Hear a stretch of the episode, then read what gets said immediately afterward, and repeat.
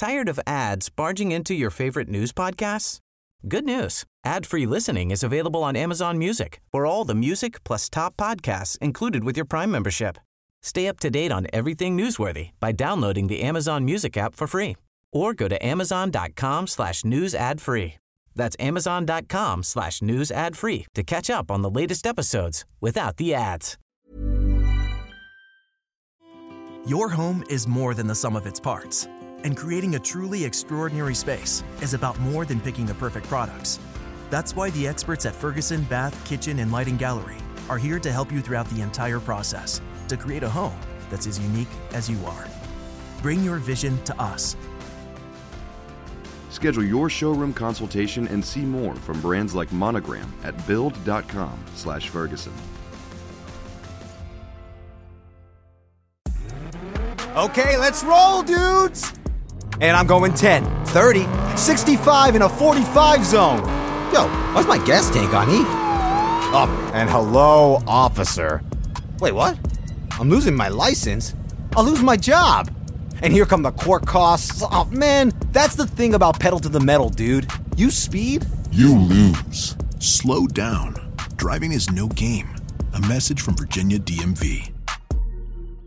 Signore e signori, eccoci qua nella seconda parte dedicata alla Cina e alla sua recente crescita economica. Il rimando, come al solito, va all'episodio precedente perché oggi, in questo primo video di agosto, un mese feriale, come noi tutti sappiamo molto bene, per questo immagino che all'ascolto ci saranno due persone, una delle quali sono io.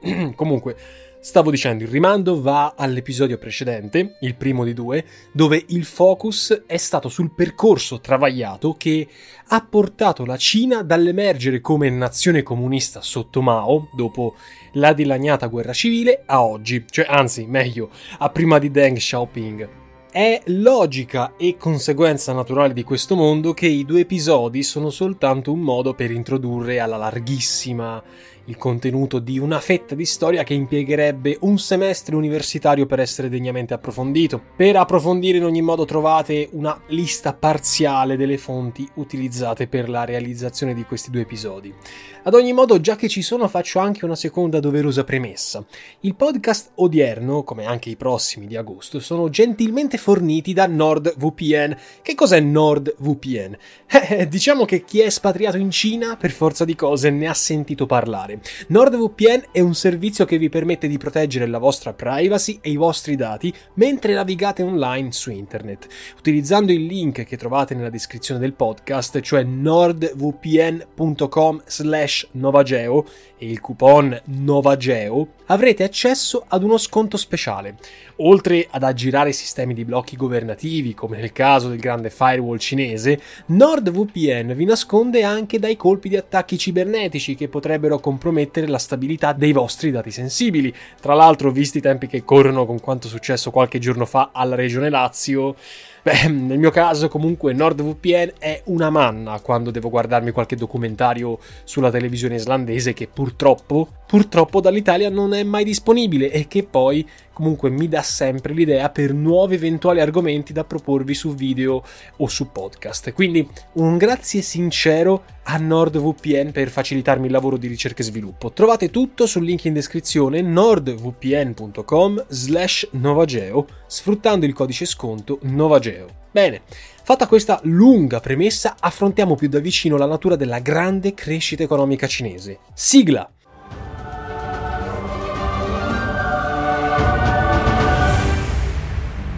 Siete all'ascolto di una nuova puntata di Storie di Geopolitica, il podcast condotto da Nova Lexio. Da quanto abbiamo detto nel vecchio episodio, emerge che la Cina ha conosciuto una fase di grandissima espansione in una fase storica successiva alla morte di Mao e non è un caso. Mi sia consentito di aprire una brevissima parentesi sull'influenza della dottrina di Confucio, senza la quale noi non possiamo, eh, come dire, minimamente comprendere la naturale predisposizione dell'indole cinese.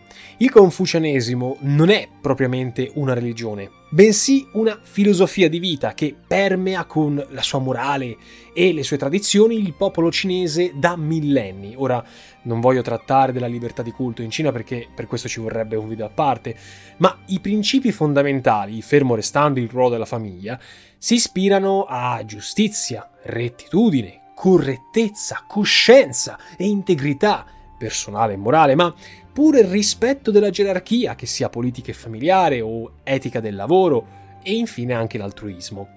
La rivoluzione culturale di Mao aveva messo in discussione questa dottrina, che però è stata recuperata dai successori del grande timoniere, fortemente valorizzata perché molti di quei valori si prestavano ai progetti politici ed economici del dopo Mao. Così, per esempio, il costante richiamo a valori come armonia e coesione sono quanto mai molto utili per richiamare tutti all'impegno del lavoro e alla disciplina, cioè rispetto della gerarchia intesa in senso familiare, lavorativo e politico. Non è assolutamente casuale se i dirigenti eh, del Partito Comunista ribadiscono questi concetti incessantemente come fossero un mantra, magari temendo che lo sviluppo di un pensiero critico o individuale possa dare adito a pericolose ribellioni. E non finisce qui, presentando il modello cinese fondato sulla prevalenza del benessere collettivo su quello individuale, la propaganda del Partito Comunista oggi fa filtrare l'esistenza di un modello di vita alternativo a quello egoistico, eh, diciamo alternativo a quello individualista di matrice occidentale. Gli stessi valori di empatia verso il prossimo, di denigrazione dell'io e ossequio alla solidarietà, alla condivisione, vanno tutti nella direzione di un azzeramento dell'individualità e nella sacralizzazione dell'impegno del singolo per il bene di tutti. In questo senso, coloro che gestiscono il potere nel partito, ai quali va deferenza, rispetto in osservanza della gerarchia proprio, vengono presentati come i tutori dei valori tradizionali da preservare, da perpetuare. Appare quindi di tutta evidenza come questi principi, in parte sicuramente condivisibili, eh? pensiamo ai valori di solidarietà o a quelli di altruismo, possano ben prestarsi ad efficaci strumentalizzazioni per legittimare il potere del partito stesso e da qui ripartiremo noi ora con la nostra storia della Cina, ricordando che la riforma del sistema scolastico in Cina ha introdotto l'obbligatorietà dell'esame di Gongshui, studi nazionali letteralmente. Diciamo così che questo Gongshui servirebbe a indicare eh, tutti quei valori culturali cinesi che sono stati annichiliti durante il periodo della rivoluzione culturale di Mao e che adesso servono un po' per far riaffiorare questa coscienza comune cinese. Non è certo un caso se alle spalle di Xi Jinping, l'attuale presidente cinese, quando parla in televisione dal suo studio si intravede una libreria dove a fianco dei testi sacri del marxismo e del maoismo fanno bella posta testi confuciani Xi ama presentarsi come un nobile, un virtuoso eh, Junzi confuciano. Per comprendere meglio le origini della svolta economica, ma non politica, dobbiamo vedere cosa accadde dopo la morte di Mao.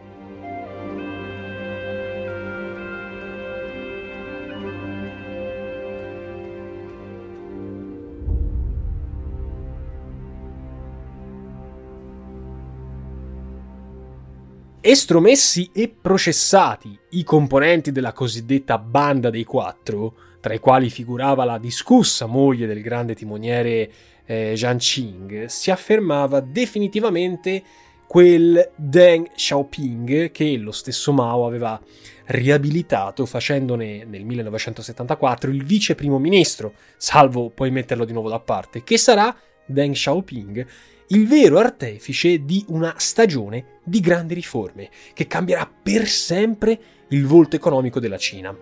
Questo lo sappiamo bene in base anche al video che abbiamo visto su YouTube. Il suo ambizioso progetto di colmare il vuoto tra lo sviluppo economico occidentale, che era molto avanti, e la condizione oggettiva di arretratezza del fu celeste impero, si sarebbe concretizzata in una nuova linea politica economica, del tutto diversa ed opposta a quella maoista, che prenderà il nome di Porta Aperta, con un evidente chiaro rimando al fatto che la Cina si stava aprendo a nuovi modelli, a nuove strutture economiche occidentali, fino a quel momento estranee al suo mondo, demonizzate dalla propaganda ufficiale.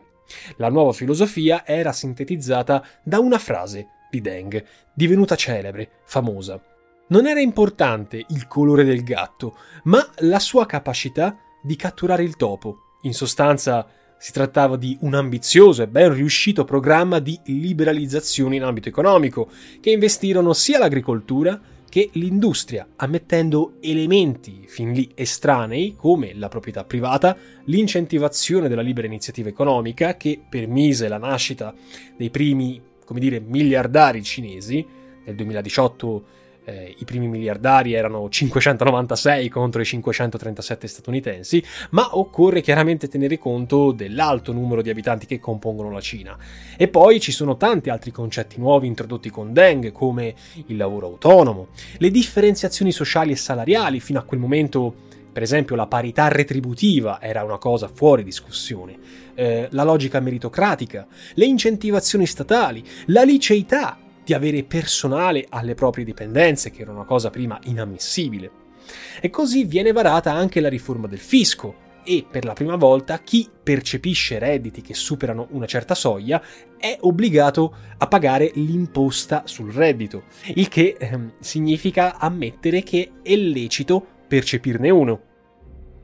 Tra i primi provvedimenti eh, che noi abbiamo durante l'epoca di Deng troviamo l'abolizione delle famose comuni popolari che furono costituite sotto Mao, eh, ma anche dei campi di prigionia. Oggi in parte i campi di prigionia sono sostituiti dalla tecnologia, con il ricorso al famigerato credito sociale, di cui parleremo in futuro. Ci sono chiaramente campi di prigionia o comunque di riformazione mettiamola così, nel, nell'ovest della Cina, nel, nel, nello Xinjiang, o in altre regioni, ma anche di questo parleremo in futuro. Ci furono poi l'introduzione di elementi di libero mercato, per esempio si cominciò in Cina a garantire il diritto di vendere privatamente una parte del raccolto, una cosa che incrementò in maniera molto significativa la produzione dei cereali e di altri prodotti della terra, barbabietola, la canna da zucchero, bachi da seta, frutta, semidolio e così via. Ulteriore fattore di crescita fu l'incremento della produzione industriale, grazie all'introduzione di logiche apparentemente meritocratiche e aziendalistiche, eh, che permisero la nascita di figure come i manager di Stato, ovviamente espressione chiara del Partito Comunista, e tutto questo dimostrava solo una cosa, cioè che la filosofia di Deng, abbracciata poi anche dai suoi successori, sarebbe sempre stata che i cinesi potranno pure arricchirsi, Nessun problema. L'importante sarebbe stato non mettere in discussione il predominio del partito Stato. Ecco, le riforme economiche di Deng sarebbero state accompagnate da una fase di riconciliazione, che passerà per la riabilitazione di molti degli uomini che erano stati condannati durante la rivoluzione culturale di Mao, a cominciare dall'ex presidente Liu Shaoqi e chiaramente dal padre di Xi Jinping. Curiosamente, il regime, pur ammettendo pubblicamente gli errori del maoismo, a cominciare da comuni popolari e il grande balzo in avanti, non metterà mai in discussione il grande, eh, il grande capo della Cina o arriverà a demonizzare la figura del grande timoniere. Come invece, se ci pensiamo bene, era avvenuto in Unione Sovietica con Stalin, dopo il 56 con Khrushchev. Ancora oggi, visitando le principali città o entrando in molti uffici e abitazioni private, non è raro imbattersi in ritratti del leader.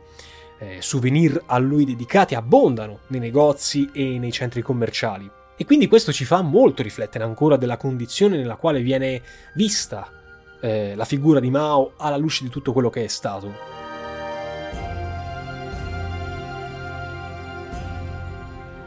Un ulteriore motore di sviluppo per l'economia cinese è stata poi la notevole apertura al commercio con l'estero. La Cina, in pratica, è così diventata, nonostante tutto, un paese socialista di mercato, che mettiamola così, è stata un'espressione coniata nel quindicesimo congresso del Partito Comunista nel 92, quando furono decise ulteriori liberalizzazioni economiche. Partito socialista di mercato. Una, un'affermazione simpatica. Il commercio internazionale cinese da che fu formulata questa, questa affermazione, o meglio, tra l'85 al 2002, decuplicò.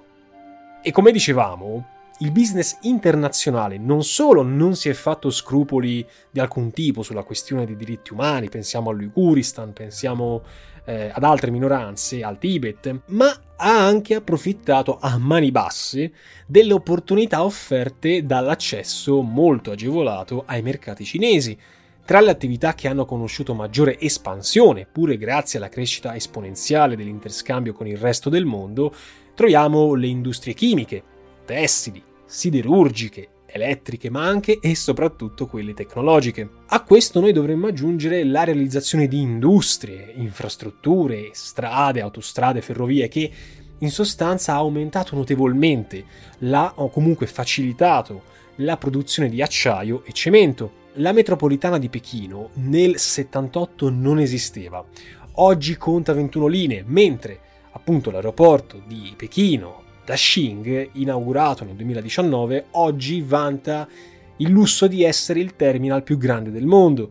La Cina, grazie ai suoi più intensi rapporti internazionali, ha recuperato la sovranità nel 1997 di Hong Kong e nel 1997 di Macao, rispettivamente ex colonie inglesi e portoghesi, le quali conservano, o perlomeno più o meno parzialmente, un regime speciale che è leggermente distaccato rispetto a quello del paese. Qui faccio una citazione direttamente dalla Porta Proibita di Terzani.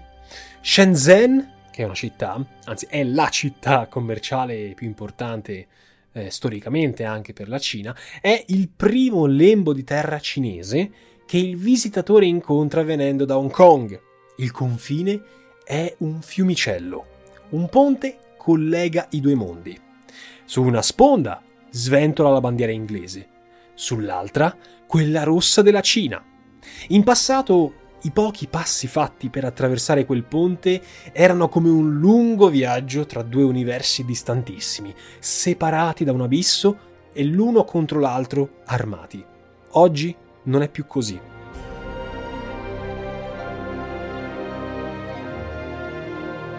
Ecco, nel 2002, dopo cinque anni lunghi di negoziati, la Cina ha aderito alla WTO, l'Organizzazione Internazionale del Commercio, aprendosi ulteriormente ai commerci internazionali, in particolare quelli per i prodotti tessili e quelli per l'alta tecnologia.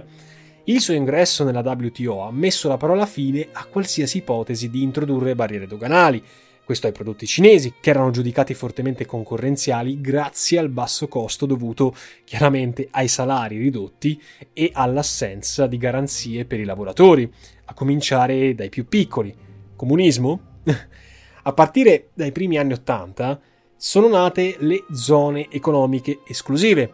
Abbiamo in ordine Shanghai, Shenzhen, Xiamen, Zhuhai, Shantou e poi la provincia dell'isola di Hainan sono zone aperte ad un regime di libero mercato, destinate ad attrarre investimenti stranieri, mentre sul fronte interno sono stati fondamentali, che dico fondamentalissimi, gli interventi statali a deficit. Ai primi del 2000 il rapporto tra debito e PIL in Cina era pari al 15% mentre di contorno c'erano aiuti specifici destinati allo sviluppo delle piccole attività artigianali e industriali. Da una parte sono cose che in alcuni paesi occidentali oggi non si fanno più. Nel settembre 2019 Xi Jinping aprì alla liberalizzazione degli investimenti stranieri in Cina, finora limitati proprio a queste zone speciali cosiddette, il che ci fa chiaro, manifesto una cosa, cioè che il grande merito dello sviluppo in Cina è finora da ricondurre alle risorse stanziate in proprio dal gigante asiatico, ma anche all'etica del lavoro di matrice confuciana e solo in misura inferiore ai capitali stranieri. Questa è una cosa da tenere ben presente.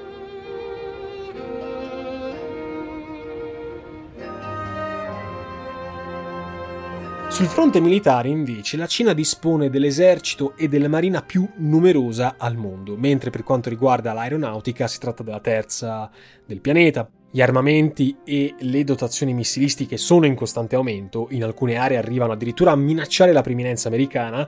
L'arsenale nucleare cinese è destinato a raddoppiare nei prossimi anni. La prima bomba H fu addirittura fatta esplodere nel lontano 64, se ci pensiamo bene. Al proposito di investimenti all'estero, stavolta cinesi, è notorio come Pechino abbia destinato molte risorse in Africa, soprattutto a partire dal, dal 2000, fondando il forum Cina-Africa. Ne ho parlato in un podcast dedicato, però è bene rinfrescarsi la memoria. Gli obiettivi degli investimenti cinesi in Africa sono destinati soprattutto a infrastrutture, opere di urbanizzazione, ferrovie, strade, questo per favorire un ammodernamento dei paesi africani e assicurarsi una rete di nuove alleanze nel continente nero. Ne parla diffusamente Howard Waring French, corrispondente da Pechino per il New York Times, in un libro che viene intitolato Il secondo continente cinese, come un milione di migranti sta costruendo un nuovo impero in Africa. E per quanto possa sembrare allarmista la cosa, ci fa comunque molto riflettere. Si è parlato di neocolonialismo, ma resta il fatto che i paesi africani, eh, tra tutti Angola, Sudan, Djibouti, Egitto, Tanzania, che hanno beneficiato degli investimenti cinesi eh, di gran lunga, il primo partner commerciale, chiaramente la Cina del continente nero, stanno conoscendo questi paesi uno sviluppo decisamente superiore rispetto a quelli che ancora oggi dipendono dalle erogazioni europee e o americane. A tal proposito, Pechino possiede una quota molto importante del debito pubblico statunitense. Chiaramente i cinesi non fanno beneficenza e eh, con questi lacchezzi, mi verrebbe da dire in maniera toscana, si sono assicurati contratti molto importanti per sfruttare le risorse del territorio africano, anzitutto gli idrocarburi angolani o sudanesi, o anche i minerali. Hanno in questo modo realizzato la ferrovia Mombasa-Nairobi e coltivano interessi molto pesanti in Egitto, con particolare riferimento logicamente al canale di Suez, in vista del raddoppio della via di comunicazione. Xi, il presidente cinese, ha più volte ribadito che il proposito del, della sua nazione non è quello di esportare, tra virgolette, la rivoluzione e il modello politico di Pechino, ma realizzare un proficuo interscambio, garantire reciproci e innegabili benefici. Nel continente africano, la Cina sta portando avanti anche un progetto di cosiddetto land grabbing, letteralmente accaparramento, di terreni coltivabili. Questo per rispondere alla domanda interna di prodotti della terra. In Africa circa il 60% dei terreni fertili non viene sfruttato e la Cina, lo sappiamo, è un paese densamente molto popolato.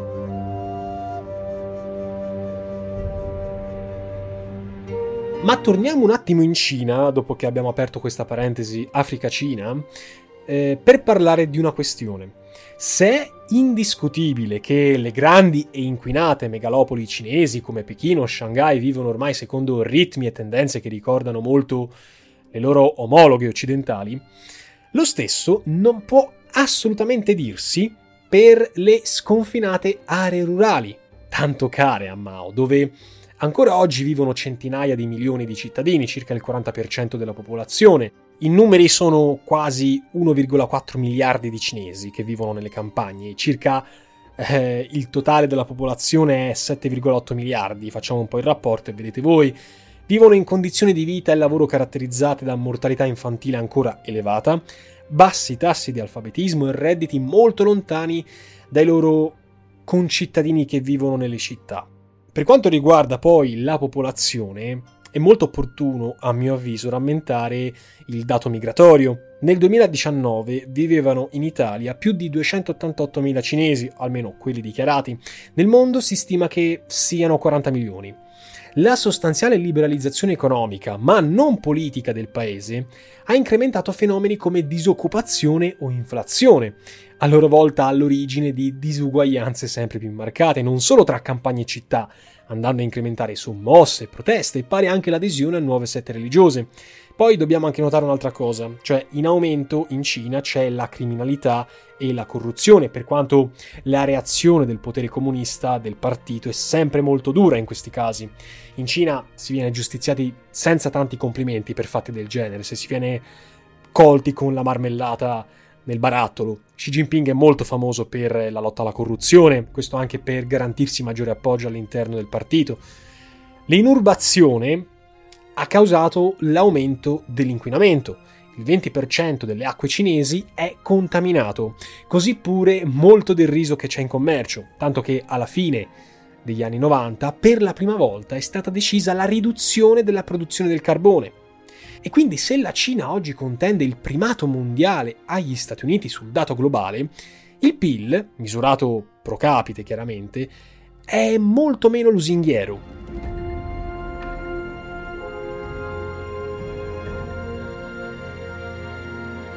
La Cina risulta così 94esima al mondo, questo è un dato del 2018, pur avendo chiaramente centuplicato il valore del proprio PIL rispetto al 1978, dato acutizzato dalla distribuzione ineguale di cui appena abbiamo fatto menzione. Resta però il fatto che la crescita cinese spicca molto rispetto alle altre tigri asiatiche, tigri che, giova ricordare, erano e comunque sono ancora Corea del Sud, Taiwan, Hong Kong e Singapore, andando da nord verso sud.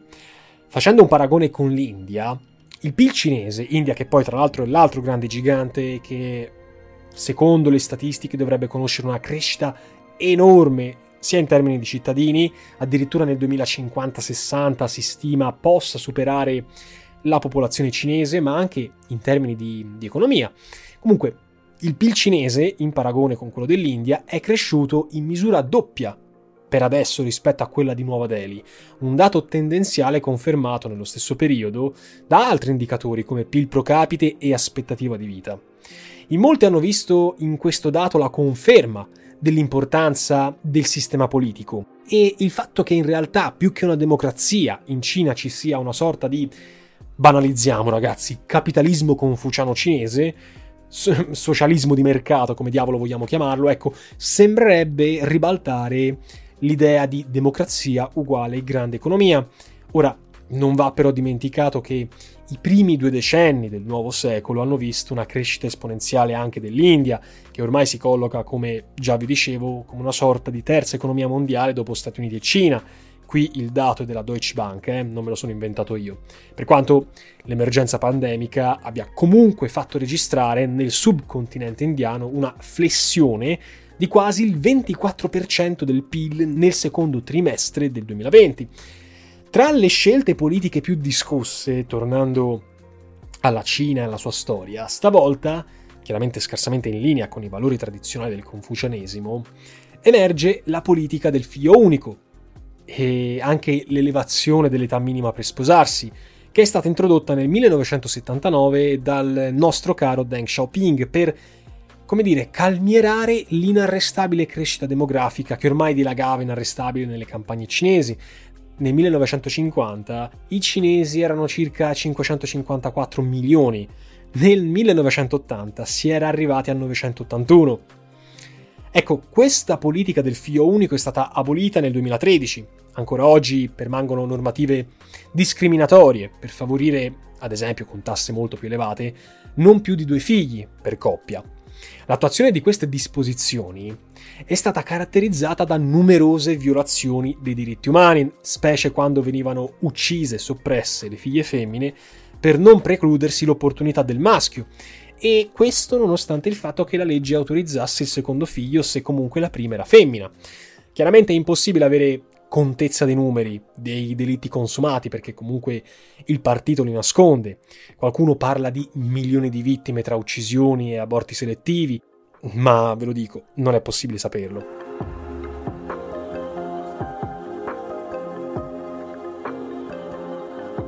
Altro effetto imprevisto delle misure emanate durante il mandato di Deng Xiaoping fu quello del progressivo invecchiamento della popolazione a causa della diminuzione delle nascite. Scrive Tiziano Terzani. In tutta la Cina, specialmente nelle campagne, la politica del figlio unico ha acuito un vecchio tradizionale problema, l'infanticidio delle bambine. Avere un maschio è sempre stato il sogno dei cinesi e ora che i cinesi possono avere soltanto un figlio, è chiaro che ancora più di prima i cinesi vogliono che sia, tra virgolette, quello del sesso giusto. Ecco, le normative in questione, inserite perfino nella Costituzione, l'articolo 2549, costeranno alla Cina diverse condanne internazionali per violazione dei diritti umani, Ora dedichiamo anche qualche cenno al periodo successivo alla scomparsa di Deng, siamo nel 1997, il quale peraltro non occupò mai la carica di presidente o primo ministro, ovviamente riservando sempre tali posizioni ai suoi accoliti, pur tenendosi sempre stretta la presidenza della Commissione Militare Centrale, vero centro del potere che permette di controllare le forze armate. Lo stesso Xi Jinping eh, ha visto bene di gran lunga da vecchio volpone di farsela assegnare.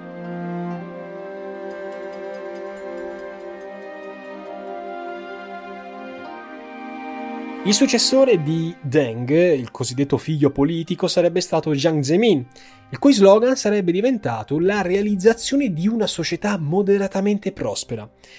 E a Jiang Zemin sarebbe subentrato Hu Jintao, che vedeva il popolo cinese come fondamento di tutte le cose, il cui benessere e consenso deve guidare le scelte del sovrano, cioè del partito.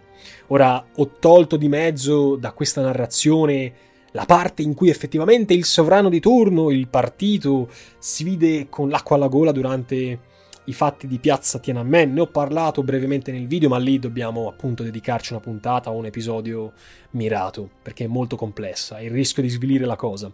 Xi Jinping, a proposito del popolo come fondamento, preferisce parlare di sogno cinese, con grande attenzione ai desiderata del popolo, allo Jidu, al socialismo cinese, a una selezione meritocratica.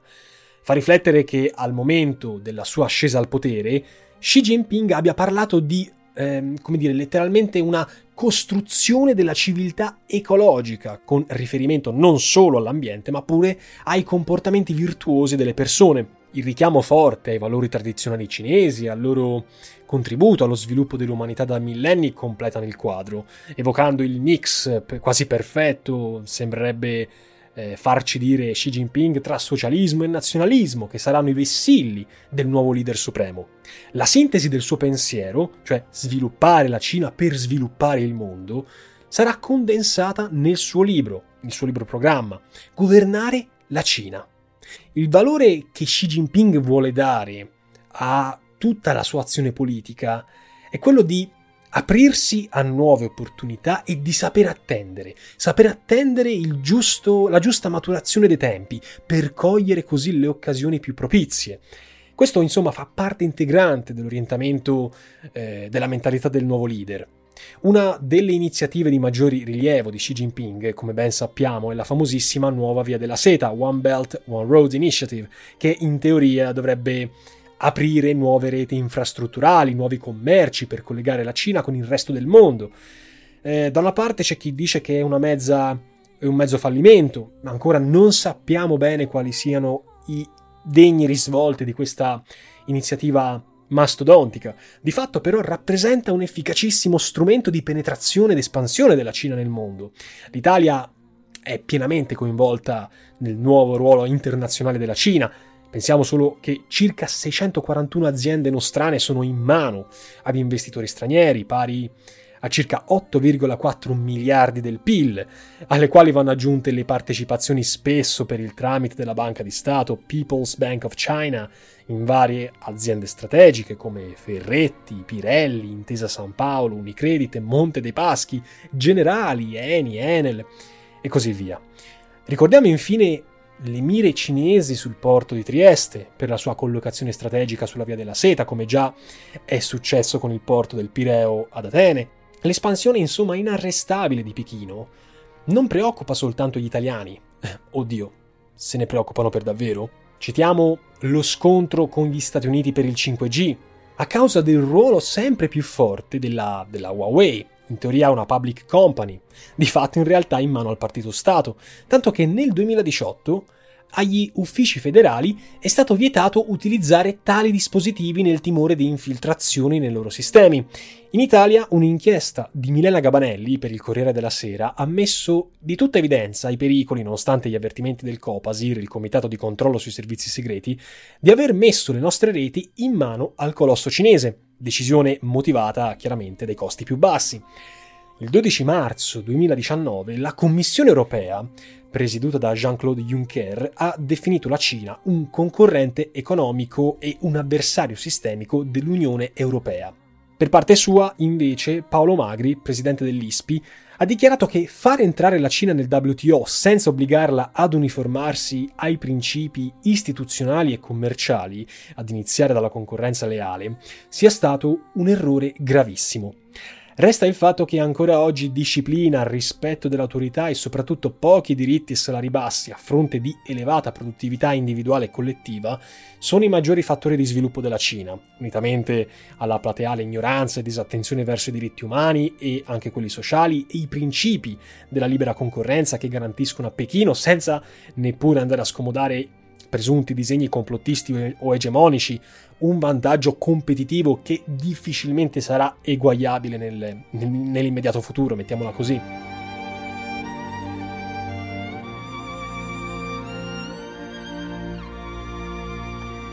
Sempre Tiziano Terzani, che ormai ho citato almeno due volte, nella Porta Proibita scrive: Non è una sorpresa Tutta l'esperienza cinese, fatta dal 49 in avanti, prova che gli incentivi materiali fanno aumentare la produzione, mentre quelli morali la fanno diminuire. E poi Tiziano scrive ancora, negli anni 50 ci si aiutava, negli anni 60 ci si ammazzava, negli anni 70, chiaramente in Cina, eh, ci si temeva, negli anni 80 ognuno non pensava che a sé. Mi sia consentito di concludere con un ultimo riferimento al Tibet, sottoposto ad un duro regime di occupazione dal 1950, sempre prendendo in prestito le parole di Tiziano, la distruzione della religione in Tibet, ancor più che in altre parti della Cina, fu pianificata e sistemica. Fu condotta con tale perseveranza e metodicità che ha persino mutato il paesaggio tibetano. Le colline erano dominate dagli Zhong, delle fortezze abitate da religiosi. Sono state tutte rase al suolo. I campi avevano milioni e milioni di stupa, tempietti e reliquiari. Le guardie rosse ne fecero degli spaventapasseri. Ogni famiglia aveva un altare con varie figure di fango rappresentanti gli dei. Tutto fu fatto a pezzi. Gli strumenti religiosi vennero distrutti, le bandiere da preghiera che multicolori sventolavano dai tetti, dai pali, dalle vette delle colline furono tirate giù e rimpiazzate dalle bandiere rosse del partito. Migliaia di figure buddiste scolpite, intarsiate, dipinte sulle rocce delle montagne vennero tolte, sfigurate a colpi di martello, coperte di vernice, cancellate. E io, ragazzi, non posso fare altro che ringraziarvi come sempre, per l'ascolto. Ci sentiamo la prossima settimana, questo mese la programmazione dei podcast sarà un pochino più ridotta, ci saranno soltanto quattro episodi, questo perché è appunto un mese vacanziero per antonomasia, non per me, ma comunque un pochino più di riposo ce lo meritiamo tutti. Ci sentiamo molto presto, per Aspera ad Astra.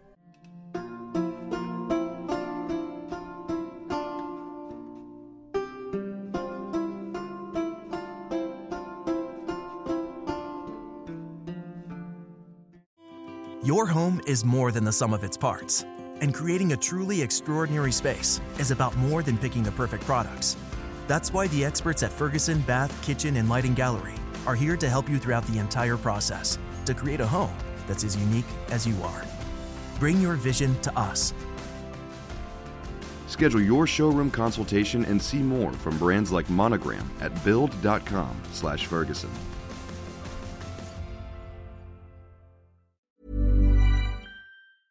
Tired of ads barging into your favorite news podcasts? Good news. Ad-free listening is available on Amazon Music. For all the music plus top podcasts included with your Prime membership. Stay up to date on everything newsworthy by downloading the Amazon Music app for free or go to amazon.com slash news ad free. That's amazon.com slash news ad free to catch up on the latest episodes without the ads.